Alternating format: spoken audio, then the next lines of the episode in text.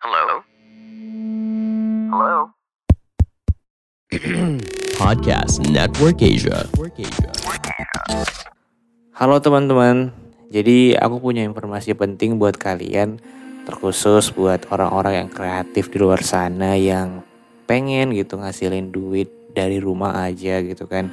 Karena di masa pandemi gini orang-orang pada wah ngapain ya enaknya di rumah aja tapi dapat duit gitu kan. Nah, jawabannya atau solusinya bisa jadi adalah nge-podcast kawan-kawan. Tapi gimana sih cara memonetisasi podcast kamu? Dan gimana sih cara buat mengembangkan podcast kamu? Nah, aku bakalan ngenalin kalian satu website yang cukup bisa diandalkan dalam hal itu. Namanya adalah Podmetrics. Di situ kamu bisa mengembangkan podcast kamu, terus bisa memonetisasinya. Kamu juga dapat duit dari sana gitu kan, karena di situ tuh platformnya tuh bisa membantu kamu uh, mencari brand-brand yang cocok buat audiens podcast kamu gitu kan.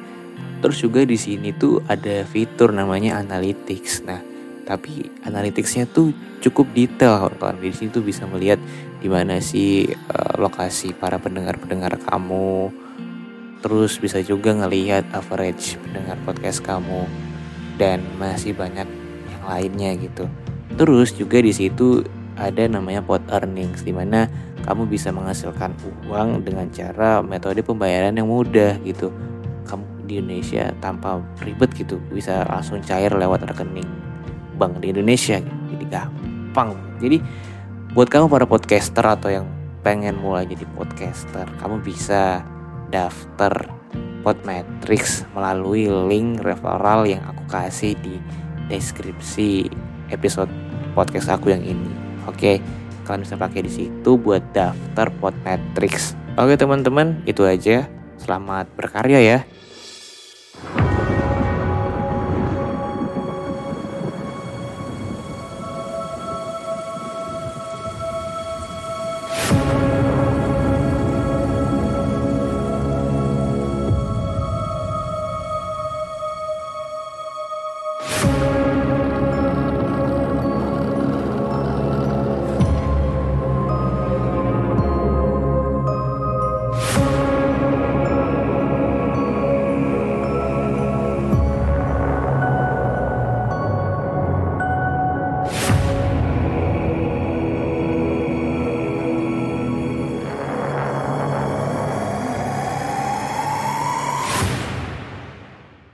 Halo semuanya, namaku Iksan. Balik lagi dengan aku di sini di podcast Dengerin Horror. Jadi aku baru balik dari luar. Ada urusan sebentar dengan temen aku. Ya, kebetulan temen aku ini juga salah satu pendengar setia Dengerin Horror. Kayak senang banget gitu loh punya teman yang suportif gitu kan. Jadi, aku kan punya podcast, jadi aku cerita sama teman, weh aku punya podcast, dengerin dong gitu kan. Dan ya mereka pada dengerin gitu. Terus dia nanya, San itu yang gue ceritain di episode itu siapa sih? Yang di awal episode itu loh kata dia. Terus gue jawab, ya temen juga. Gue jawab gitu aja. Terus ya udah lanjut. Padahal sebenarnya teman gue yang gue ceritain seperti biasa itu kayak di awal episode itu yang tentang dia itu itu sebenarnya salah satu teman aku yang cukup berpengaruh di podcast Dengerin Horror juga gitu. Dia juga sempat ngisi, pernah temenin temenin aku juga di salah satu episode yang bareng narasumber gitu. Dia jadi co-host dan dia juga pernah milihin cover buat podcast aku yang sebelumnya itu cuma gambar background hutan doang, sekarang udah ada gambar muka aku di sini. Ya dia milihin ada dua ada dua gambar gitu kan, yang muka gue yang biasa aja sama yang muka gue yang biasa aja gitu. Jadi terpilihlah yang sekarang. uh, anyway. Kalau kemarin, episode yang kemarin ngomongin tentang teman gue yang mungkin sekarang dia kayaknya nggak denger episode ini ya, kayak dia juga lagi sibuk gitu. Tapi di episode yang sekarang gue bakalan cerita tentang gue sendiri. Berhubung treat malam ini tuh ada hubungannya dengan uh, sekolahan, karena judul treat malam ini adalah sekolah berhantu di S M A Surabaya. Nah, ngomongin sekolah ya, jadi aku bakal cerita sedikit tentang sekolah sekolah aku. Uh, ini aku bukan ngomongin sekolahku yang S M K. S M K juga punya cerita horor tersendiri, tapi aku bakalan ngomongin zaman S D dulu ya. Yang uh, pada mitosnya zaman dulu kita S D, zaman-zaman S D kelas satu, kelas dua, kelas tiga, bahkan kelas lima S D atau kelas enam S D, itu rumornya S D kita itu ini gak sih, kayak bekas rumah sakit atau enggak bekas kuburan, ya gak sih? Jadi pernah suatu saat dimana gue gue terdoktrin sama sama gosip gosip murahan seperti itu di daerah sekolah gue, S D gue. Jadi kan gue kelas enam S D ya, ini ini time frame-nya maksudnya pas gue masih kelas enam S D, kan ada saatnya dimana kelas enam S D itu pemantapan, terus pulang sore kan. Nah jadi uh, entah apa yang di pikiran gue pas itu, nggak tahu gue. Jadi pas pas apa sih namanya, pas pemantapan, terus pulangnya jam enam sore tuh. Udah nih, udah selesai pemantapan kan, udah jam setengah enam udah udah selesai. Guru guru gue guru gue udah balik kan. Kebetulan guru gue nih Uh, rumahnya tuh di ini di dalam sekolah, kayak rumah ini rumah apa sih ya, rumah P N S P N S gitu. Jadi rumahnya di belakang di belakang sekolah kan. Jadi terus dia nitip ke gua, nak nak Naisan sini, uh, nanti ikut ibu ke rumah ya. gua gua yain aja dong kan. Terus ya udah gua gua ikutin ibunya ke belakang, eh pulang sudah pulang. Terus gue turun dari lantai dua, terus jalan uh, ke belakang sekolah. Kebetulan belakang sekolah tuh kebun, kebun banyak banyak kebun pisang di sana kan. Terus pas udah mau sampai apa namanya, pas udah di tengah perjalanan, guru gue bilang gini, nak Naisan, uh, ibu ibu mau ke ini ya, mau ke W C dulu, mau ke depan dulu bentar. Oh iya bu, kamu kamu langsung aja ke rumah ibu gitu. Nanti nanti taruh aja di di atas meja teras ya. Oke. Terus gue jalan kan. Gue jalan sendirian. Uh, itu kondisi sekolah pas itu lagi sepi tuh. Sepi. Udah udah malam aja, udah maghrib lah, udah mau maghrib gitu, udah gelap. Terus gue jalan kan ke belakang. Terus lewat Uh, ruangan, ruangan kayak lab, lab gitu, lab I P A gitu, tau gak sih? Nah di lab I P A itu uh, ada ada ini apa sih, kerangka kerangka tengkorak gitu. Jadi yang lo tau gak sih anatomi anatomi tubuh gitu, yang pelajaran kerangka kerangka tubuh gitu kan. Nah di situ tuh ada, dia kayak berdiri dipajang di pojokan ruang lab gitu. Terus gue lewat, gue perhatiin gitu kan, gue perhatiin anjing, lu jangan sampai gerak ya, lu jangan gerak, jangan gerak, jangan gerak, jangan gerak gitu, jangan gerak, jangan gerak, udah. Gue lewat, keringat dingin gue kan, anjing udah maghrib gitu. Terus gue lewat, gue taruh, gue taruh uh, bukunya, buku ibu tadi di di atas meja. Terus gue langsung lari abis itu. Tahu gue lari kenapa? Gue dengar ada suara cewek anjing. Suara cewek ketawa anjing. Kayak ketawa yang cekikikan gitu, tau gak sih? Kikikikik gitu. Gak tau ya, itu antara doktrin gue atau gimana. Tapi sometimes sesuatu yang kita pikirkan, kalau misalnya beneran apa yang kita pikirkan itu bakal terjadi, ya bakal terjadi gitu loh. Kadang kadang kayak gitu emang. Jadi di pikiran gue, wah sekolah ini angker, sekolah ini angker, gue bakalan dengerin suara kutilanak, kutilanak. Terus kepikiran terus kan otak gue, tiba-tiba muncul suara ketilanak. Terus gue langsung kecabut kan, gue cabut, kabur. Udah. Gue semenjak itu kayak punya parno sendiri ngelihat ngelihat apa sih namanya, ngelihat kerangka-kerangka yang ada di ruang lab itu. Yang anjrit, serem banget coy gitu. Habis itu ya udah, gue trauma. Gak lagi, gue langsung balik habis itu. Oke, okay. Itu aja sih cerita gue yang gue alami di masa S D gue. Dan sekarang kita bakalan bahas tweetnya ya. Dari tweet ini dari akun Twitter et cerita sisi kanan. By the way, buat pendengar-pendengar baru dengerin horor, selamat datang ya, selamat mendengarkan episode ini. Jangan lupa buat klik tombol follow dan share-nya. Karena tombol follow dan share-nya sangat berguna bagi podcast ini.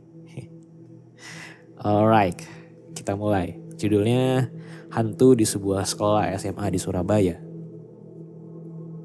Akibat P P K M dan murid sekolah daring, sekolah menjadi kosong dan para hantu berseliweran di sebuah sekolah.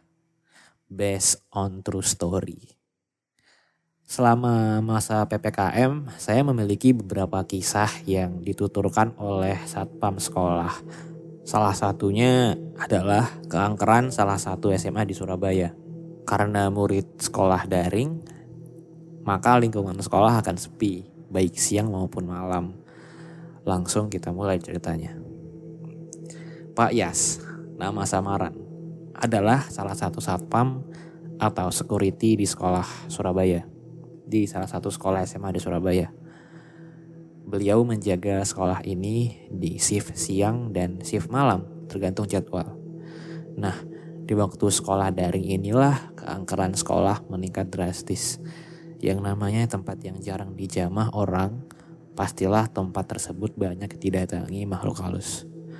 Awal-awal jaga di minggu pertama, Pak Yas merasa keadaan masih baik-baik saja. Semua normal. Tak ada suara aneh ataupun yang menakutkan. Namun pada saat minggu kedua, semuanya mulai berubah. Pak Yas merasa sesuatu yang aneh. Hari ini adalah ketika Pak Yas melihat bayangan orang berseliweran di gerbang sekolah pada siang hari. Karena kondisi masih pembatasan sosial, Pak Yas berjalan menuju gerbang. Pak Yas lalu membuka gerbang tersebut dan betapa terkejutnya beliau karena tidak ada siapapun di sana. Ah, mungkin daun dan ranting pohon tertiup angin, batin Pak Yas. Beliau pun kembali ke pos jaga untuk standby. Hari berikutnya, Pak Yas kebagian shift pagi. Awalnya anteng-anteng aja, Pak Yas sibuk main handphone sambil melihat-lihat apakah ada yang mencurigakan. Secara kriminal Kriminalitas cenderung meningkat sejak negara ini dilanda pagebluk atau musibah. Tiba-tiba sebuah notif masuk di handphone Pak Yas. Pak Yas pun membaca pesan yang masuk. Pak Yas, nanti ada petugas disinfektan datang. Tolong bukakan gerbangnya ya. Begitulah isi chat dari kepala sekolah untuk Pak Yas. Pak Yas pun segera membalas chat tersebut. Gih Pak, siap, jawab Pak Yas. Setelah main handphone cukup lama, Pak Yas mendengar suara keras yang menghantam pagar sekolah. Beliau cukup kaget dibuatnya dan segera menghampiri sumber suara. Sesampainya di depan, lagi-lagi Pak Yas tidak menemui apapun dan kosong. Pak Yas ini masih tidak berpikir fenomena ini adalah fenomena gaib. Beliau malah khawatir ada petugas penyemprot disinfektan yang terjatuh atau menabrak pagar. Makanya beliau ngecek. Beliau pun kembali ke pos jaga sambil bertanya-tanya siapa yang kira-kira menghantam gerbang tadi. Namun belum menemukan jawaban. Kini terdengar suara mesin mobil di gerbang depan. Lalu disusul suara permisi dari arah gerbang depan. Pak Yas segera membukakan pintu. para petugas pun langsung bergegas masuk setelah basa-basi sebentar dengan Pak Yas. Hampir satu jam lamanya petugas penyemprotan melakukan tugasnya. Pak Yas hanya mengawasi sesuai instruksi dari Pak Kepala Sekolah. Namun ada sesuatu di pojok gedung sebelah selatan, samar-samar terlihat bayangan putih. Namun Pak Yas masih menganggap makhluk itu adalah petugas yang bagian penyemprotan karena seragamnya sama-sama putih. Namun ketika diperhatikan lebih lama, kok gerakannya aneh. Tidak seperti gerakan menyemprot. Kepalanya goyang kanan kiri pelan-pelan. Dia juga gak memakai pakaian lengkap seperti yang lain, seperti petugas yang lain. Sementara itu di sudut lain para petugas masih fokus dengan pekerjaannya. Tak lama kemudian makhluk ini hilang. Pak ya santai aja menanggapinya. Mungkin cuma ilusi batin Pak Yas pada dirinya sendiri. Pak Yas pun kembali ke pos jaga. Kali ini badannya agak meriang, mungkin karena lihat hal aneh tadi. Pak Yas pun segera memejamkan matanya pada kondisi beliau sedang duduk. Tiba-tiba, Pak, Pak. Ternyata yang membangunkan beliau adalah para relawan, pahlawan penyemprot disinfektan. Maaf Pak, mengagetkan. Kami mau pamit, ujar para petugas penyemprot. Oh, iya iya Pak, silahkan. Maaf, saya kurang enak badan, jadi saya ketiduran, sahut Pak Yas. Oh gitu, ya udah Pak Yas, kami balik dulu ya, ujar para petugas.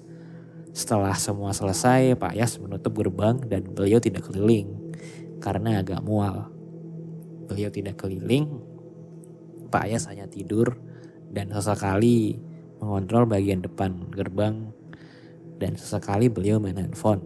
Setelah beberapa lama badan Pak Yas tak kunjung selesai meriangnya, namun Pak Yas masih berjaga dan berkeliling. Sesekali ia rebahan di ruangan yang ada di pos jaga. Pak Yas merasa lebih enakan ketika ia berbaring di karpet yang ada di pos jaga. Setelah sekian lama berbaring, Pak Yas pun bangun dan pulang ke rumah. Beliau melihat Pak Wan sudah sudah datang untuk gantian berjaga di shift selanjutnya. Hari-hari berikutnya dan bulan-bulan berikutnya tidak ada kejadian misterius yang dialami oleh Pak Yas. Kejadian mistis mulai lagi terjadi ketika masuk di tahun dua ribu dua puluh satu, di mana keadaan sudah agak ramai. Sekolah masih melalui daring agar guru dan murid tetap sehat. Malam hari sekitar bulan Januari, Pak Yas berjaga di malam hari. Kali ini beliau berdua dengan Pak Wan. Pak Wan dan Pak Yas gantian keliling ke dalam bangunan sekolahan. Pak Yas berjalan ke gedung satu atau bangunan satu. Pak Yas mendapat giliran keliling pertama dan waktu itu masih belum terlalu malam. Beliau berjalan pelan di koridor. Tiba-tiba sebuah pintu di kelas tersebut bergerak. Uh, suaranya kayak gini. Klak, klak. Gimana sih? Suara uh, suara gagang pintu, tahu gak sih? Yang klak, klak, klak, klak gitu. Nah, kira-kira kayak gitu ya suaranya. Suara gagang pintu uh, bergerak gitu. Tiba-tiba ada yang memainkan, kayak ada yang memainkan gitu. Pak Yas pun membuka gagang pintu tersebut dan rupanya tak ada satupun orang yang ada di sana. Hanya sekelebatan hitam yang entah apa itu. Pak Yas selalu menyalakan lampu ruangan kelas tersebut. Ternyata memang kosong, tak ada apapun. Pak Yas pun segera mematikan lampu ruangan dan yang terjadi adalah sebuah sosok misterius tampak berdiri di pojok kelas itu. Namun ketika Pak Yas mengarahkan senter, sosok tersebut tiba-tiba menghilang. Pak Yas pun menyimpulkan kalau ini ia salah lihat. Pak Yas pun tetap berkeliling. Tiba-tiba uh, suara kelawar apa nama nih, dia berkeliling. Tak ada yang aneh, semuanya berjalan normal. Setelah agak malam, barulah Pak Wan yang gantian keliling. Pak Wan ini bawa handphone Android yang kameranya lumayan jernih untuk foto atau video. Pak Wan iseng memotret lapangan, gedung satu dan gedung dua. Beliau juga mengambil video dari tengah lapangan, kemudian ia putar kameranya agar seluruh lokasi sekolah dapat terekam dengan baik. Disinilah ada keanehan yang berikutnya. Di bawah tiang bendera ada sesuatu, begitu pula di sudut pojok gedung pertama. Terlihat jelas dua penampakan berbeda, yaitu kuntilanak dengan baju putihnya di sebelah tiang, dan yang kedua bayangan hitam besar. Bayangan hitam ini berdiri di pojok gedung pertama. Penampakan ini segera di-share ke grup WhatsApp Satpam S M A. Mungkin bisa jadi video ini telah tersebar di kalangan warganet, namun bisa juga video ini hanya diketahui oleh para satpam di S M A tersebut. Setelah itu, Pak Wan keliling lagi dan tak ada penampakan. Hanya sesekali terdengar suara gadis yang sedang tertawa riang. Pak Wan yang ingin tahu pun mengitari setiap sudut gedung, bahkan beliau sampai naik ke lantai dua. Namun tidak ada apa-apa, hanya kelas kosong. Hari-hari selanjutnya, suasana kembali kondusif. Suara anak S M A dan penampakan makhluk aneh merasa enggan untuk menampakkan eksistensinya. Baru tiga minggu kemudian ada kejadian lagi. Kali ini yang jaga malam Pak Abe namanya. Pak Abe ini dia jaga sendirian karena memang pas jadwalnya beliau jaga sendiri. Awalnya Pak Abe jaga di pos depan saja dan hanya satu kali keliling di dalam, yaitu sekitar jam tujuan. Alasannya simpel, beliau gak mau ketemu sama makhluk seram ataupun kejadian aneh. Tapi ada sesuatu yang iseng dengannya. Kejadiannya sekitar antara jam sembilan sampai jam sepuluh. Terdengar genting di pos jaga seperti dilempar pasir. Pak Abe cuek aja. Bahkan beliau jadi pakai headset dan mengencangkan volumenya. Pak Abe gak nengok. Takutnya ada Mbak Kunti lagi melayang-layang, kan merinding juga. Pak Abe masih nonton YouTube dan gak memperhatikan godaan itu. Sampai tiba-tiba muncul sosok dengan kain putih yang lewat dua kali di depan pos jaga. Pak Abe hanya jaga sendiri pun langsung masuk ke ruangan istirahat di pos jaga. Untungnya beliau nonton YouTube, jadi beliau hanya memandang sekilas makhluk itu. Beliau pun langsung mengunci ruangan dan tetap nonton YouTube sampai jam dua belas malam. Setelah itu, beliau tertidur karena sudah lelah dan mengantuk. Ada lagi kejadian yang aneh yang mengalami, yaitu Pak Yas dan Pak Abe. Malam itu mereka jaga berdua dan mereka sedang ngobrol-ngobrol santai sambil minum kopi. Tiba-tiba lampu aula menyala dan terdengar dengungan sound system. Kayak dengungan yang nying gitu. Lo tau gak sih kayak suara apa mikrofon yang ditem yang dideketin ke speaker, kan ada suara dengingan kan, kira-kira kayak gitu mungkin ya. Suara itu terdengar beberapa kali dan seperti ada yang memainkan. Pak Abe dan Pak Yas segera ke aula dan mengecek ruangan aula. Lampu aula menyala terang. Semua barang masih berada di tempatnya. Begitupun dengan sound. Pak Yas mengecek sound dan ternyata sound memang benar-benar menyala. Namun tak ditemukan mikrofon atau bekas orang masuk aula. Pintu aula masih terkunci. Pak Yas yang membuka pintunya. Mereka sempat cek setiap sudut ruangan sampai akhirnya Pak Yas mengajak Pak Abe untuk pergi dari ruangan aula. Lampu tetap dinyalakan, namun sound system dimatikan dan pindah ke ruangan lain dekat masjid sekolah. Semuanya pun aman terkendali. Hari-hari berikutnya hampir gak ada gangguan dan aman-aman aja. Paling cuma sekelebatan bayangan putih di kamar mandi, suara-suara hantaman benda keras. Itu pun intensitasnya makin jarang. Sekian dari aku, sampai jumpa lagi di episode berikut ya. Bye-bye. Pandangan dan opini yang disampaikan oleh kreator podcast, host, dan tamu tidak mencerminkan kebijakan resmi dan bagian dari Podcast Network Asia. Setiap konten yang disampaikan mereka di dalam podcast adalah opini mereka sendiri dan tidak bermaksud untuk merugikan agama, grup etnik, perkumpulan, organisasi, perusahaan, perorangan, atau siapapun dan apapun.